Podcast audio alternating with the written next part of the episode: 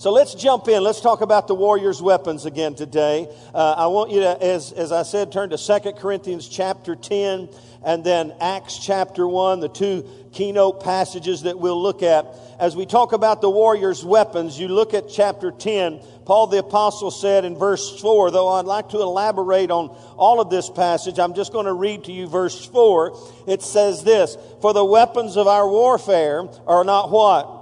carnal, but mighty in God for the pulling down of strongholds. Could we all read this together out loud? Come on, 2 Corinthians 10 4 says, For the weapons of our warfare are not carnal, but they're mighty in God for the pulling down of strongholds.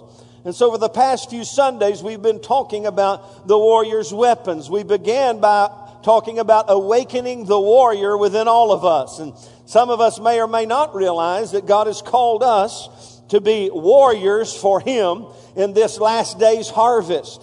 Not just to buke the devil, but to gain the victory for the harvest of the, for the souls of men. Amen. How many of you know there's some lost people that need to be saved?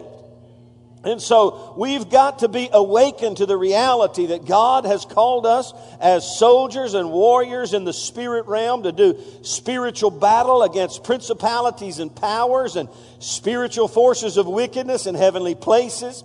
In fact, at the close of this service today, I want you not to disengage before we do this. At the close of this service today, we're going to rebuke the spirit of evil that has ingrained itself in, in what's now called ISIS, whatever that stands for, I forget.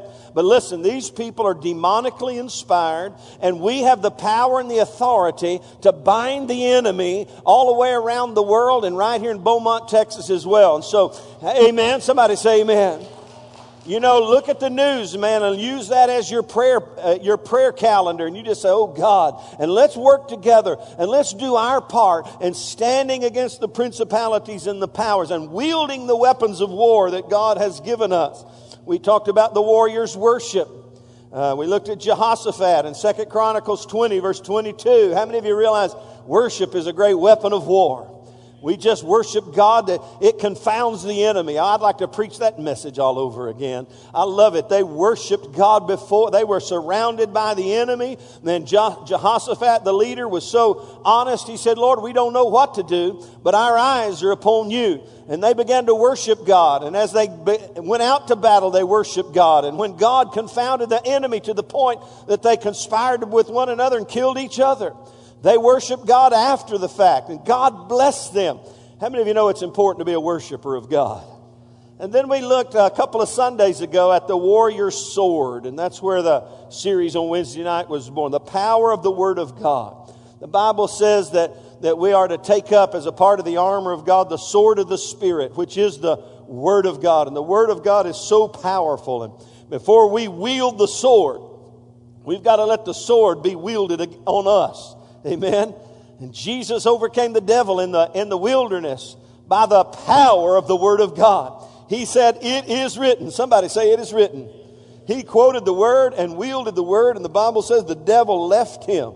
Uh, how many of you know the Word of God is living and active and sharper than any two edged sword? And so the power of the sword, be here on Wednesday night as we study the Word of God together and, and, and, and learn to better grasp the Word of God in our life. I want to encourage you to do that. Now, this morning, we're going to talk about the warrior's prayers. I'm telling you, prayer is a weapon of war against the principalities and the powers and the spiritual forces of wickedness in heavenly places. I want you to realize that. In fact, without you turning there, you can, if you're taking notes, you can write down Matthew 18, 18. It's in reference to prayer. Jesus said this. He said it in Matthew 16, uh, and then he said it again in Matthew 18 and, and made a more direct reference about the power of binding and loosing. He said, Whatever you bind on earth will be bound. Whatever you, whatever you bound on, uh, uh, in earth will be bound. Whatever you loose in heaven will be loosed. And then he begins to talk about prayer. You see, prayer has the power to bind and loose. How many of you believe we need to bind the strong man, uh, the, the demonic influence that has, that has run rampant across our world and take a hold of God and, and use the weapon of war called prayer against the principalities and powers and then begin to loose the Spirit of God at the place of prayer to, to do great works and, and, and wonders in our midst. Amen. We're going to see how that works today as we look at the power of prayer and the weapon of our warfare today. And, and I'm thinking, and as you turn to Acts chapter 1, I want you to, to ponder with me that this first century church. As they, these disciples, they had, let me tell you something. These disciples, as we, as we plug into the book of Acts and begin to look at the birthing of the church, we realize these folks were warriors we think about them and we go, well, you know, just fishermen. No, they were warriors. They had been, let me tell you something, these folks had been traumatized. They had been accused, beaten, and, and, and, and maligned by the religious order of the day. And when Jesus was crucified, they thought and died, they thought their world was over, but Jesus had promised them something that he would come back from the dead. And the third day he rose again. Now, these people were traumatized by all that had happened and by the crucifixion and the beating of their, of their Lord and Savior. But in the process of time, three days later, he rose from the dead. And then he began to not, uh, they, he turned their, the fact that they'd been traumatized, he began to weaponize them.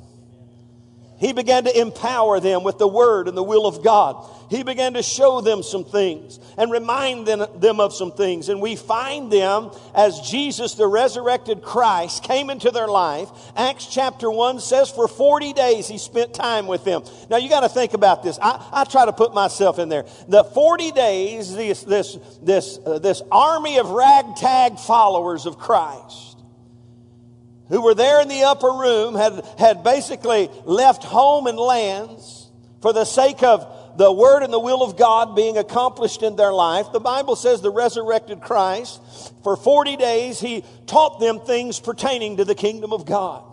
And then he said this to them. He said, Go to Jerusalem and wait for the promise of the Father. Everybody say, Wait. Let me just tell you, there's a lot of different mindsets about what you do when you wait. And I'm going to show you some things today that I hope you'll begin to realize and, and, and, and uh, appropriate in your life concerning the weapon of prayer. Because we see these disciples in Acts chapter 1, verse 14. It says, These all, everyone say, These all. These all continued with one accord in prayer and supplication with the women and Mary, the mother of Jesus, and with his brothers. Let me read this again to you. It says this These all continued with one accord in prayer and supplication with the women and Mary, the mother of Jesus, and with his brothers. Could I tell you something today? Jesus nowhere told them to do this. He didn't say go to Jerusalem and pray. He said go wait. What motivated them to prayer? Listen, you got to understand something about their life with Jesus. Jesus, number one, modeled prayer for them. He would rise a great while before day and there he would pray. And it got so interesting to them that one day they, they started. How many of you know sometimes the light just comes on? You know, how many of you ever, uh, against our better judgment, sometimes the light just comes on and we go, Shazam. Everybody go, Shazam. They began to see, they began to, Jesus, he gets up early and prays. And then he goes out and does miracles. And then he comes home, and though he's very tired, he goes back to the place of prayer. And then he'd get up in the morning a great while before day, and there he would pray, and then he'd go out and do more miracles. And, you know, finally, everybody, everybody turn the light on. Come on, turn the light on with me. Everybody go, Shazam. The light came on, and they said, uh, Lord, won't you teach us to pray? He said, I thought you'd never ask. No, he didn't say that, but it's just my divine imagination. He began to teach them to pray. Matthew 6. He's teaching them to pray. Pray. Our Father. Everyone say, Our Father our Father. And he, and he begins to, who art in heaven. Now, that's not the battle cry of the football team before they go out and win or lose. That's the way I used to, we used to pray it. It's a model prayer. Jesus was teaching his disciples, everyone say disciples. He was teaching his disciples to pray. In fact, Matthew 5, uh, I think 5, 6, and 7, or 4, 5, and 6 is, the, is, is where Jesus is up on the mountain. He's teaching his disciples. The multitudes are there, but he's teaching them the lifestyle of discipleship. And he says, when you pray, pray this way. And so he taught them to pray. And then as he was, after he rose from the dead, 40 days of, uh, hey, I would love to have been in that seminar. How many of you love to have been in the Resurrected Christ Seminar 101? Woo, man, I'm telling you. I'm telling you, something was going on. And, and then he, he, he commanded them just to wait. Now, so here's my thought about the fact why are they praying? It was just the responsible thing to do. That's just what normal discipleship is all about. When you're waiting, there's still something to do. And for us as a church, in fact, you may be here today and you may feel like you're in a holding pattern. I'm not a pilot, but I've been, how many of you ever been in a holding pattern? You say, come on, somebody land this plane. Something's going on. You're in a holding pattern. The last thing the pilot needs to do while he's waiting to land is disengage from the control tower. And listen, that's what Jesus told them to do. He said, Go to Jerusalem. We've done all this. I'm going back to heaven. I'm going to send you the Holy Spirit. You go to Jerusalem and you wait. And so they began to pray. It's the responsible thing to do. Listen, you don't need a command from God. In fact, though I've not studied it out, I'm going to go back and look a little bit. You can help me on this. I don't know if I remember anywhere where Jesus commanded his disciples to pray. They just saw him praying and they realized this is what we do if we're going to follow him. This is what we do if we're going to be a part of his kingdom. We're going to be people of prayer and we're going to pray responsibly. Everyone pray, say responsible praying. You see, that's what I want to talk to you about today. It's how to, how do we pray responsible? They were just responsible. They realized something was going on. Everybody say something's going on. I'm telling you, these people believed something was about to happen. They had believed that Jesus was going to do something for him, and whoever this promise of the Father was, this comforter that was coming, can you imagine their anticipation? They didn't know what, you know, he said, you, I'm not going to leave you comfortless. I'm going to send you the Holy Spirit. He's going to come and he's going to empower you. And when you receive power, you'll be my witnesses in Jerusalem, Judea, and Samaria, and the uttermost parts of the world. Listen, these folks were engaged with the control tower. You don't want to get disengaged in the middle of what's something that's going on. Look at your neighbor say, something's going on around here. There's something going on, I'm telling you. And you've got, you and I have got to remain engaged and we've got to begin to pray responsibly. That when our time comes, when God begins to speak and move, we are prepped and ready for war. Amen. So this morning I want to show you some things from this verse, Acts chapter 1, verse 14, that says, they all continued with one accord in prayer and supplication with the women and Mary, the mother of Jesus, and his brothers. I want to show you six things. You can write them down that responsible praying requires. Number one, it requires people. It says they all with one accord. Now, let me just throw this out. How many of you know we should have a private prayer time? Jesus would go away by himself and pray. But I want to tell you something. I said, I want to tell you something. Look at your neighbor and say, He's telling us something.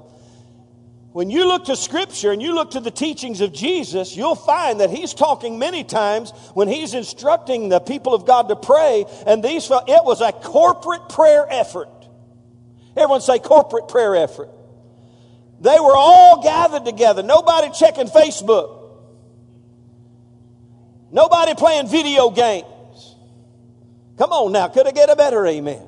These people were engaged into the purpose of God for their life. They were not disengaged from God's purpose and plan. They were in a holding pattern, but my friend understands something. They were staying in contact. And that's where you and I need to be. See, sometimes we get into our little world and we think, okay, everything's going, you know, skippity doo dah, ho hum, the tune is d- dumb, the words don't mean a thing, and we're just kind of going along. But listen, we've got to, we've got to get in contact with the King of Glory at the place of prayer and began to pray responsibly. And they were praying in a corporate prayer effort together. Jim, I just have to tell you, we've got to figure out in the days ahead how we can engage our church family more in corporate praying together. I know what some of you say, oh, I just don't feel comfortable praying around other people. Well, maybe you need to meet the resurrected Christ and go through his seminar because these people were engaged in the purposes of God. And they, they gathered together. You see, the sadly, the totality of most people's prayer efforts are singular and self-serving. It's about me, myself, and I. Now, I just saw something. I just had one of those aha moments today. I just went, uh, it was even this morning. How many of you appreciate the pastor having an aha moment on Sunday morning? That, that might help you a little bit. It helped me. Jesus, when he taught his disciples to pray, you know what he's, you know what he said? He said this after he said, Our Father which art, he said, pray this way, Our Father which art in heaven. Oh, stop, pause. What was the first word? Ow. Oh. It's not my Father which art in heaven. It's, oh my goodness, OMG. Look at your neighbor and say, OMG. Our Father which art in heaven, hallowed be thy name. Thy kingdom come, thy will be done on earth as in heaven. Give me this day my day. Oh, uh, oh, uh, oh, uh, oh, light comes on. Give us this. Oh, it's about us. It's about the kingdom of God. It's about the family of God. It's about corporate effort at the place of prayer. When's the last time you rallied together with four, five, six, ten, or twenty people and spent a little time seeking God? Listen, that's responsible praying. Not only about me, myself, and I, it's about us and them. Are you with me? Say amen. You see, it's not about your light bill. It's about your neighbor's light bill. It's about your brother. It's give us this day. Forgive us our trespasses as we forgave give those who trespass against us. It's corporate. Hey responsible praying requires other people in your life. And you say well how does that work? You okay how does that work? Find some other people and pray. Amen uh, my Beverly, y'all had y'all y'all played bunco last night, right? Did y'all pray? Okay, they prayed at bunco. They had fun at bunco. Beverly lost every round. No, she got one bunco. I don't know what bunco is, but they had fun. I showed up in the middle and ate cheesecake. That's all I know. But they prayed. Corporate prayer effort. Listen, if you're going to be a responsible prayer warrior, you got to find other people and begin to pray. Number two, I see persistence. It says they continued. Everyone say continued. You know what continue means? Don't quit. Everybody say, don't quit. Listen, here, here's what the, the, scripture clearly teaches about prayer, especially about specific prayer, prayer things that you know God has called you to pray over. You don't quit. You pray. Everyone heard that phrase, pray. I'm going to pray. You got to pray through, brother. You know, it's not pray till you get through. Amen. It's pray till you get the breakthrough. It's don't quit. Look at your neighbor and say, don't quit. You can't stop. Hey, it may be breakthrough day, may be right around the corner. Aren't you glad somebody didn't quit praying for you? I'm glad my mama prayed for me. I'm glad my, my, there was somebody who cared enough for me. And it's persistence. I love that. In fact, uh, you'll see this later in Acts chapter 12 when Peter's in prison, potentially about to lose his head for the gospel's sake, to be a martyr. And it says, but constant prayer was offered to God for him by the church. How many of you appreciate the fact that there's, there, there, there, the potential is that in your darkest moment, there's somebody praying for you? We have a prayer chain. When you have a need, we can plug you in at the place of prayer and we can begin to pray for you. But you've got to be persistent. Don't stop praying for the breakthrough over your family. Don't stop praying for the breakthrough in your children. Don't stop praying for the breakthrough in your job. You've got to stay persistent. There might be an angel just about to show up and shake the jail cell in your behalf. You've got to stay with it. We've got to stick to it. We can't quit. Tell three people, don't quit, don't quit, don't quit. We've got to be persistent at the place of prayer. And we see that they all continued. And you know what? They didn't have a designated day or an hour when they knew the Holy Spirit was going to show up. Acts chapter 2 says, suddenly the Holy Spirit. Listen, it wasn't suddenly to God, He was waiting for the church to prime the spiritual pump at the place of prayer. Amen. You got trouble in your marriage, you better be praying about it. Don't be gossiping about it. Don't be running off talking to other people who got marriage problems and y'all figure out how to fix each other, man. You don't need to try that. You got your own problems. You find somebody who got it fixed. You can talk to them, but you better talk to God. You better start praying for your husband, your wife, and say, God, have mercy on them. Help them, Lord Jesus. Touch their life. And don't quit. Everybody say, don't quit. So there's persistence. Responsible praying requires people of like heart and like mind to agree together. It requires consistency and persistency at the place of prayer. I think, you know what the first century church was doing? They were giving birth to the church. Would you agree? At the place of prayer, they were giving birth to the church. All the ladies who have given birth are about to give birth. Raise your hand. Whew. Don't y'all just love talking about giving birth? Don't you remember those wonderful birth pains? Aren't you excited? Man, makes you just want to do it all over again, doesn't it, Julie? No, she didn't want to do it anymore. Now, this makes no sense, does it? Woman in birth pains. She's getting closer. Oh man, and the and the and the tension mounts, doesn't it? She's at a three. I'm not sure what that means, but I know things are progressing. I don't want to know, really. But I know 10, look out. I do know that. She's at a five. Can you imagine at a five and then at a seven, about an eight? The mother to be going, Oh, I'm tired of this for a while. Come on, honey, let's go. We're going to McDonald's. We'll come back tomorrow. No, no, no. It makes no sense, does it? You can't. You can't stop now. You can't, you can't call time out now. We're giving birth to something. Oh, it's happening now. You can't stop. You got to keep. Hey, listen, prayer is that way. There's some things that need to be birthed in your life. There's some, some things that need to be bound in your life. There's some things that need to be loosed in your life. Don't quit now.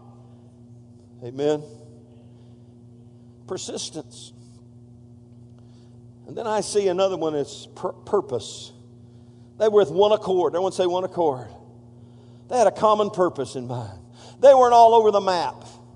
Now, I wasn't there. I can't tell you exactly what they're praying. I, my divine imagination comes into play here based on what Jesus told them was going to happen. They were praying, God, whatever the promise is, we're ready for it. God, don't let us anything happen to hinder the promise. You said to come wait for the promise. So, oh, promise. Uh, hey, nobody ever experienced the promise of the Father before. This was a new thing. Something new was happening. But they were focused in. They were dialed in. They had the commission of God on their heart, and they certainly knew it was whatever whatever was coming was going to empower them to be witnesses in Jerusalem, Judea, and Samaria, and the uttermost parts of the earth. They had a purpose about their praying. Strategically dialed in at the place of prayer. And then there was praise. Interesting insight when it says these all continued with one accord in prayer. The word prayer is more about worship than it is about our Father which art in heaven. It's a worship word. And without going into it too deeply, listen, a big part of praying responsibly is worship. What's the first thing Jesus said to do? Okay, here's how you pray Our Father which art in heaven, hallowed be your name. Most people don't do that. Most people wake up in the morning and say, Oh, grocery list, God. Boy, you better fix this. You better get that old man of mine straight, Lord. You better do this. I need you to do that. And we talk to him like we talk to a stepchild. I done got all cranky this morning. Listen, we're going to talk about the, your petitions in a moment, but listen, you're praying responsibly is a place of worship and praise where you, you stir the atmosphere of faith with your praise unto God. Some of you looking at me like a calf stares at a new gate. I'm telling you, it's time we get off our own blessed assurance and get up into the presence of the Lord and get up all in His business and start worshiping Him and giving Him glory and praise. Quit mumbling and grumbling and complaining and whining and moaning and crying and let's start worshiping God. God. Ooh. That's responsible prayer time. Some of you so religious. Dear Lord. Who's that? Lord? If it be thy will, be thou. Can, now, I'm going to get there in a second. Guess who was at the prayer meeting? Mary, the mother of Jesus. You know, Mary wasn't going, oh Lord. And some religious, whoo! Some of you think of Mary, you know what?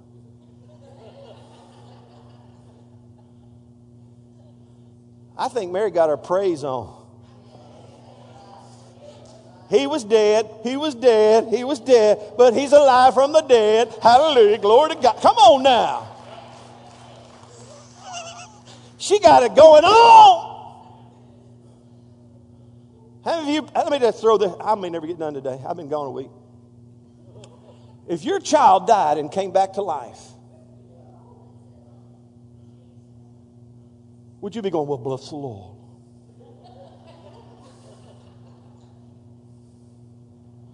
There'd be some praise going on. There'd be some hallelujah. Thank you, Jesus. Amen. That's, that's praying responsibly. And I know some of you are kind of spooked by this, but I'll tell you, just wait till your wife leaves or goes to work or whatever, and you get it going on, you just get it going on, you'll learn, you'll grow. I remember one time I got it going on in my room before I was married. I lived at home. My daddy wasn't quite there yet. I'm in my room. Man, I'm praying. I'm worshiping the Lord. All of a sudden, I see him peeking in the crack in the door. He go. It wasn't long he was at church doing the same thing. So, hey, what goes around comes around. Praying responsibly requires people, it requires persistence, it requires purpose, it requires praise, and there's a place for petition. I knew some of you wonder if we'd ever get there because it says they all continued with one accord, accord in prayer and supplication. That word just simply means petition, and God did teach us to bring our petitions to Him, but you got to do it rightly. It can't be all about you, but you have the. He said, "Hey, when you pray, pray this way: Give us this day our daily bread." There's nothing wrong with that, but that's all you do, you're out of whack. We've got to get it in order. We've got to get it in, in right me- method. We've got to get it right hearted. In fact, Paul said this in Philippians chapter 4, one of my favorite verses that you and I need to embrace in our life. He said this. He said, Don't worry about anything. Philippians 4 or 6, I think. But pray about everything. And then he says, With thanksgiving, make your requests known to God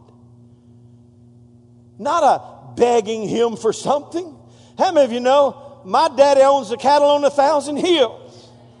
We're not, we're not poor mouthing God. Some of you have been poor mouthing God. And, and, and just, oh, I'm, you know, I, you know, bro, and Come on, I got to get moving. But let me just tell you, you get full of faith and you ask God at the proper time what you need. He wants you to uh, petition Him. And these first century prayer warriors, at the proper time, they began to petition God. Oh, listen, God loves it when we get it right and we get in the right place and we start petitioning Him for the right things at the right time, the right way. And we say, Oh, Holy Ghost, have your way in our life. Spirit of God, be poured out upon us. Make us powerful witnesses for you. There's petition. With thanksgiving, you let your requests be made known to God. And then, number six, I'm going to read between the lines just a little bit. There's passion. These people were praying with passion. Now, that's where Mary comes in. You think she's not praying passionately for the purposes of God not to be realized in, in, in, in, in, their lives and in the kingdom's life? Her son, her, her son died for the sakes of the sin, for the sake of the sins of all humanity. You think she's not passionately engaged at the place of prayer for the purposes of God? And the brothers were there too. They were all engaged. They weren't off checking Facebook and, and, and you know, hey, they were passionate about the purposes of God being. That's praying responsibly, my friend. We got to step, everybody say, step it up a notch. Whew. That's, that's responsible praying. I would have loved to have been there to hear Mary pray. Whew. I would have loved to heard this power prayer, this warlike prayer voice. I've been in Israel a few times, and they have the traditional upper room. It's not the upper room, but it's the traditional upper room, and it gives you kind of a picture of it's close to where it was, but and I've been in that upper room when 50, 75, 100 people were praying. And I got a picture of what was going on. One time I was in a stadium with 65,000 other pastors and ministers, men, at a Promise Keepers clergy conference. And 65,000 men inside, the, I think it's the Georgia Dome. I think it's a, it was a closed over dome. And 65,000 men start praying with passion, petitioning God, and praising the Lord, and hammering heaven. Whoo! That'll change something in the atmosphere. That'll bind something. That'll loose something. And these first century prayer warriors began to bombard heaven at the place of prayer. Now there's some things began to happen. Let me just tell you something. Things will begin to happen when you begin to pray responsibly. I want you to tell somebody this. Things will begin to happen when you begin to pray responsibly. Tell somebody, tell somebody, come on. Things will begin to happen when you pray responsibly. When you start praying the way that this first century church began to pray in Acts chapter 1, 14, when they said, when it says they all continued with one accord in prayer and supplication with the women and Mary, the mother of Jesus, and with his brothers. I love it it. Man, it wasn't just the men, glory to God. It wasn't just a ladies' prayer meeting. It was all of us. So we're getting all up in the, uh, the place of prayer, beginning to seek God. Things began to happen. Let me tell you what it produced in these folks. Number one, responsible praying. It produced prudent living or biblical living. Now, without going into it, Acts chapter 1, it says in verse 15, in those days Peter stood up in the midst of the disciples, altogether and the number of names was about 120, and he said, Men and brethren, the scripture had to be fulfilled, which the Holy Spirit spoke before the mouth of David concerning Judas, who became a guide to those who arrested Jesus, for he was numbered with us and obtained a, a part in this ministry. Now this man purchased a field with the wages of iniquity, falling headlong, he burst open into the middle, and all all his entrails gushed out. Can you imagine? And he became known to all those dwelling in Jerusalem, so that the field is called uh, in their own language uh, the field of blood, for it is written. And he's, he, hey, he's quoting scripture, and he says, Hey, we, we've got to fill his office. It says there in verse 20, Let the dwelling places be desolate, and let no one live it, and let another take his office. And so, what they did there before the Pentecostal Holy Ghost power came upon them, they began to get under the directive of prudent biblical living. They, for us, what did they do? They started getting things straight in their life. Listen, you, hey, God's not going to pour out His Spirit on, on, on, on disconnected, disjointed, unholy, confusing lifestyles. And these folks were getting everything in order. And listen, praying responsibly will put things in order in your life. I'm going to say that again. Praying responsibly will put things in order in your life. You will begin to have unction and wisdom and direction, and biblical insight, and say, This has got to go, that's got to go. Oh, somebody said, Oh, I don't know if I want to pray because I don't know if this needs to go or that needs to go. Listen, hey, in all of our lives, there's some things that need to go. That just needs to go. Well, I don't know if I, hey, just, come on. Find yourself at the place of prayer and say, This has got to change in my life. We got to fix this. We got to get back to the Bible. We got to ask ourselves, What does the Bible say about how I need to live my life? Listen, you start praying, and God will begin to help you direct your life and get you to a place of prudent, wise, biblical living.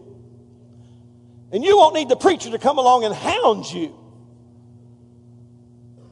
or your husband or your wife. When you going to quit that? I don't know. How we going to Are you with me? Say amen. So, what happened when they began to pray responsibly? Hey, prudent living.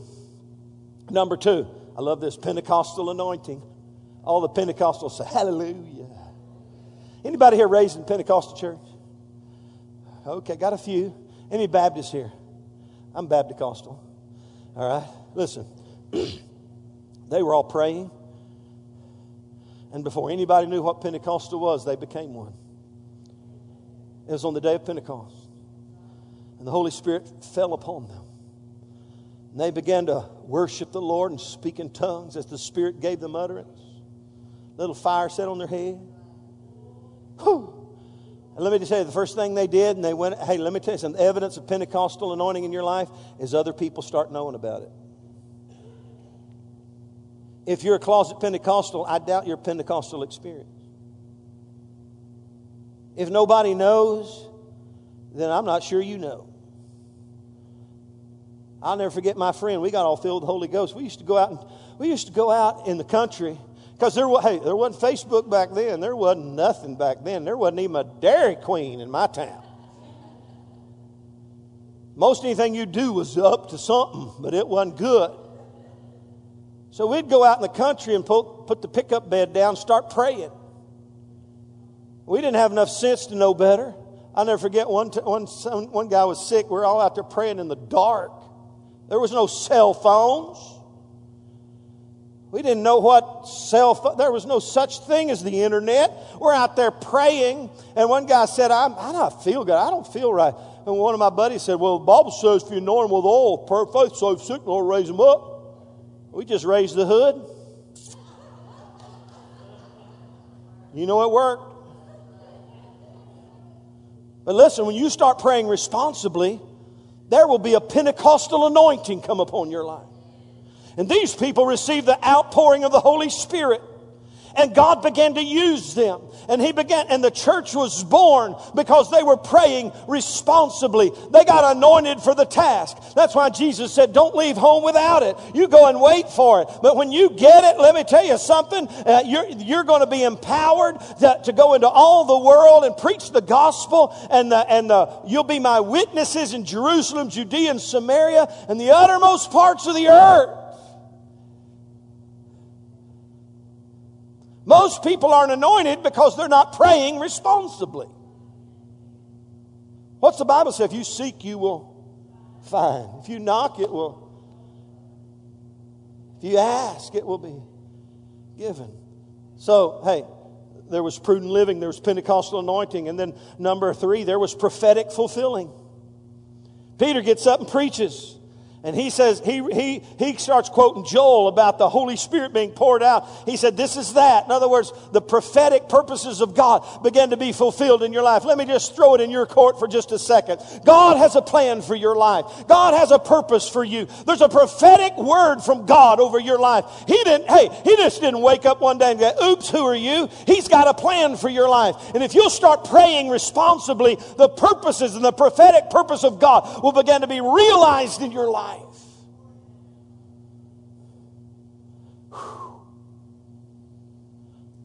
Prudent living. Praying responsibly provides us prudent living, Pentecostal anointing, and prophetic fulfilling. And finally, powerful preaching. Peter gets up. Now you got to remember, Peter hadn't been to cemetery, I mean seminary. He'd been to the school of the Spirit. He'd been to the school of the resurrected Christ. Peter, the old fisherman, listen. You think you're not, you're not equipped? Listen, all you need is the Holy Ghost in your life to have a prophetic, powerful pr- proclamation of God come through your life. And Peter's first message, he preached one message, and 3,000 plus people were born again. Today we preach 3,000 messages and maybe get one born again. Something's backwards. Listen, beyond the pulpit, we all have a message. We've got a reason for being. And the Holy Spirit was not given to you to get the monkey off your back. The Holy Spirit was given to put the power of the Holy Spirit on you to speak up for Jesus.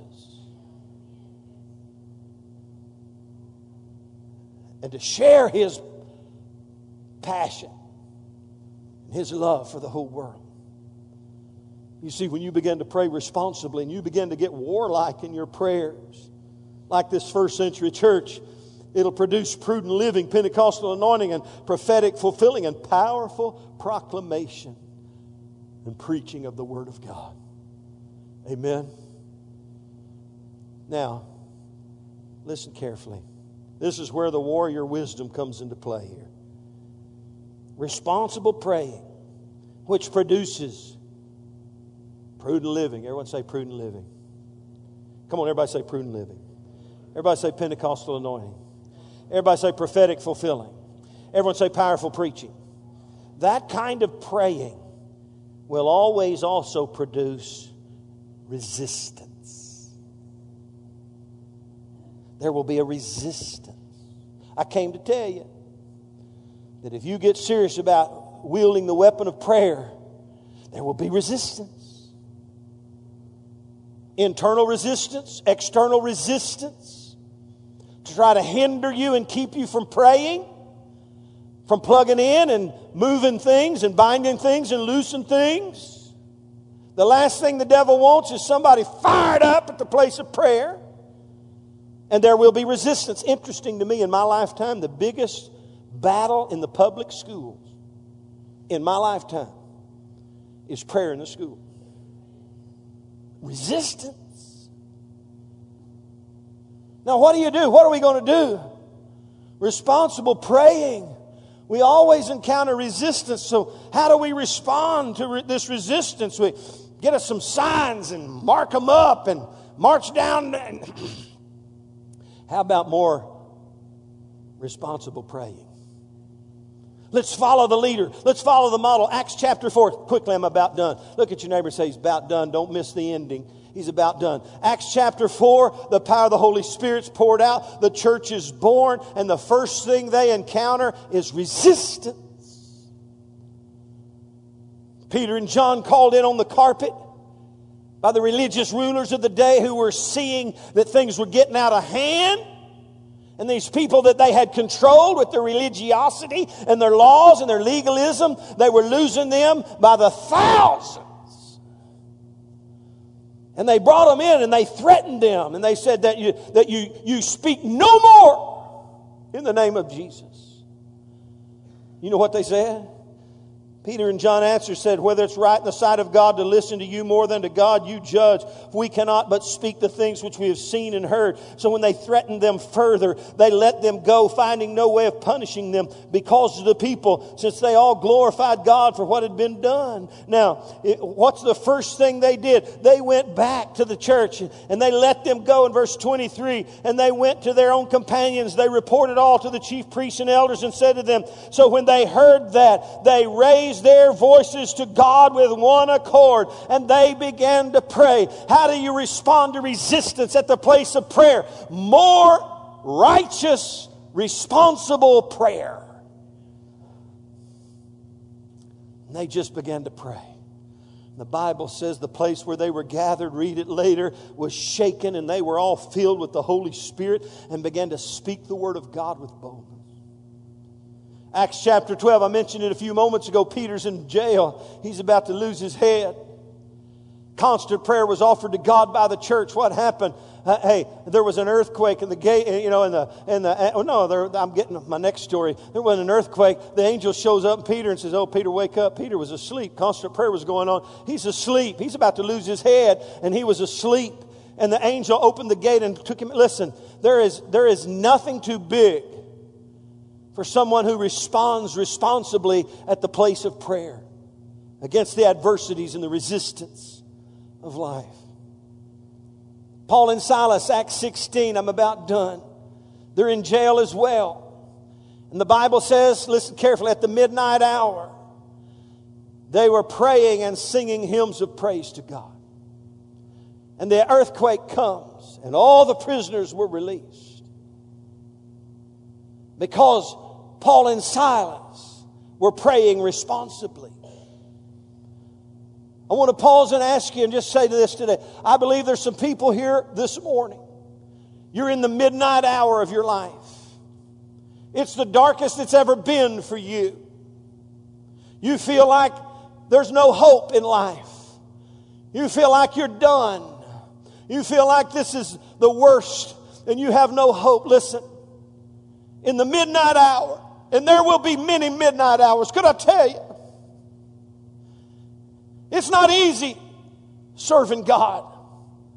There's hard places, there's dark spots, there's trauma moments, there's loss, there's pain, there's agony. There's not, hey, this is not Apple Pine Chevrolet.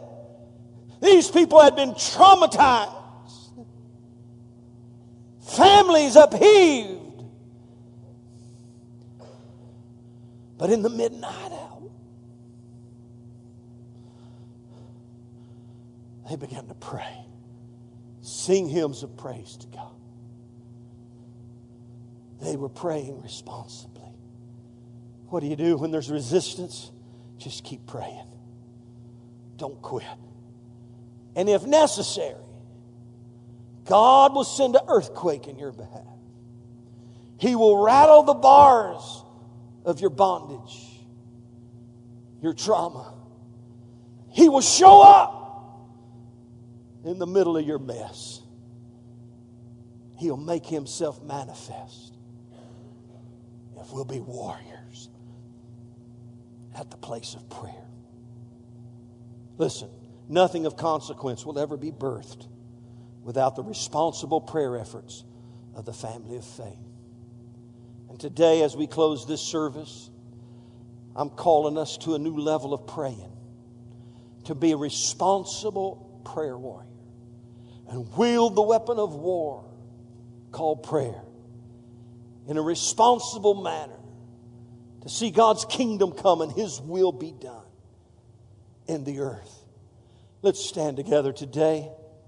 I know it's up noon here, but let me just pray for you, and then we're going to bind the spirit of the enemy that is running rampant across our world.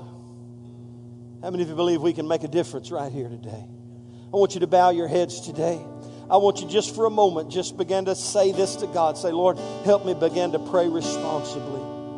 Help me be a, a prayer warrior who plugs into the place of prayer, not only singularly but corporately, and begins to engage the things of God at the place of prayer with the family of faith and persist with purpose and praise, lifting our petitions with passion to God. Lord, help that be our life. Come on, I want you to just begin to embrace the reality of God's plan for us as prayer warriors. Lord Jesus, stir the, stir the spirit of prayer in our hearts. Ignite the, the hearts of God's men and women at the place of prayer. Lord, set us afire at the place of prayer. Let the passion of God begin to burn within us. Let the purpose of God begin to burn within us, Lord. Let us be men and women of passionate prayer, binding the enemy, Lord, and breaking the bondages of, of people's life at the place of prayer. Lord, we embrace a lifestyle of responsible praying Work it in us. Work it in us. Jesus said this concerning us. He gave us authority over the devil.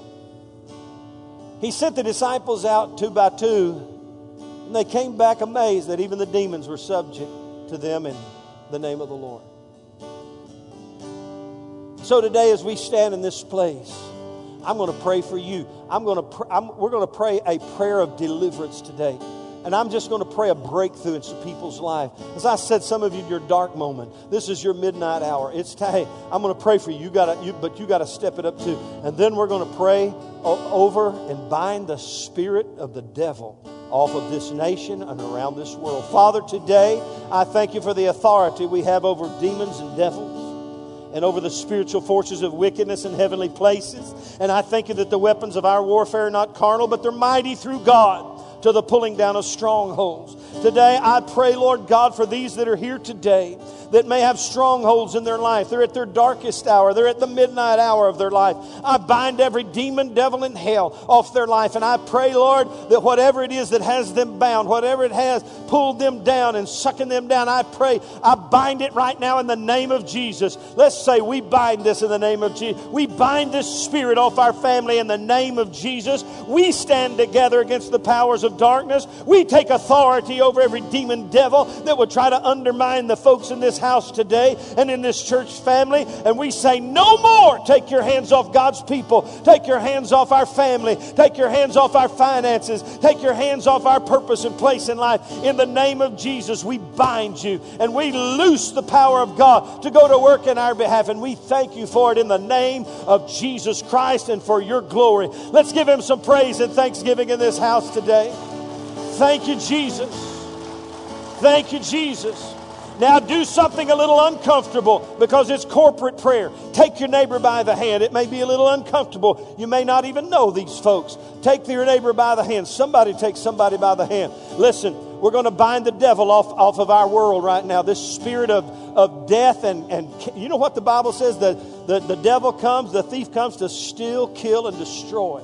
We're going to bind him right now in the name of Jesus. Father, as we take hands together, we bind the devil that has inspired godless men and women, Lord, to, to come against the people of God, to come against us, come against uh, uh, just innocent people, Lord Jesus. We bind this spirit off of, off of this organization called ISIS, and we rebuke it in the name of Jesus. We will not allow this spirit free rein in our world. We will not allow this spirit free rein in our nation. We will not allow this spirit free rein in Iraq in any country. We take authority over the head of this organization that is the devil. And we, we, we send you notice right now that we are binding you by the power of Almighty God, by the authority of the Word of God. You have no authority in this place, in this world. And we pull you down in Jesus' name by the power of God's Word. And for the glory of God, we pray in Jesus' name.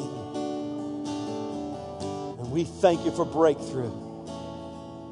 In Jesus' name. Every spirit rised up against us must flee in Jesus' name. For your glory. And everybody said, Amen. Responsible praying. Where does it begin? Right now. It begins right now. Begins right now.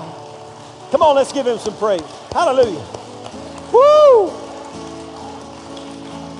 Hallelujah. Let me tell you something. The Bible says God never sleeps nor slumbers, but you know somebody else doesn't sleep or slumber? That's the devil. And thank God while we're sleeping, Jesus is praying for us. But listen, let's get up and do our part in the morning. Let's begin to pray responsibly. Let's begin to realize we have authority over every demon, devil, and hell. No more whining and complaining. Look at your neighbor and say, No more whining and complaining. We're praying. We're going to pray. We're going to stir it up. Somebody say, Stir it up. Woo, man, I'm excited. God bless you. Good to have you today. If you need prayer for any reason, I see Jim and Trish here. I see my little wife here. Uh, and in fact, I see Michael and Lyric here. They'll pray for you. If you need prayer, Vicky Dale and Laurie, they'll be around. If you need prayer for anything, they'd love to pray for you. And if you're searching for a church home and you'd like to plug into Church on the Rock North, like these that we saw a few moments ago, you can do that. Just grab these folks that are up around here and say, I believe God is adding us to Church on the Rock, and they will help you out. Be here Wednesday night when we hear about the sword. God bless you. Have a great day. We'll see you then. Amen.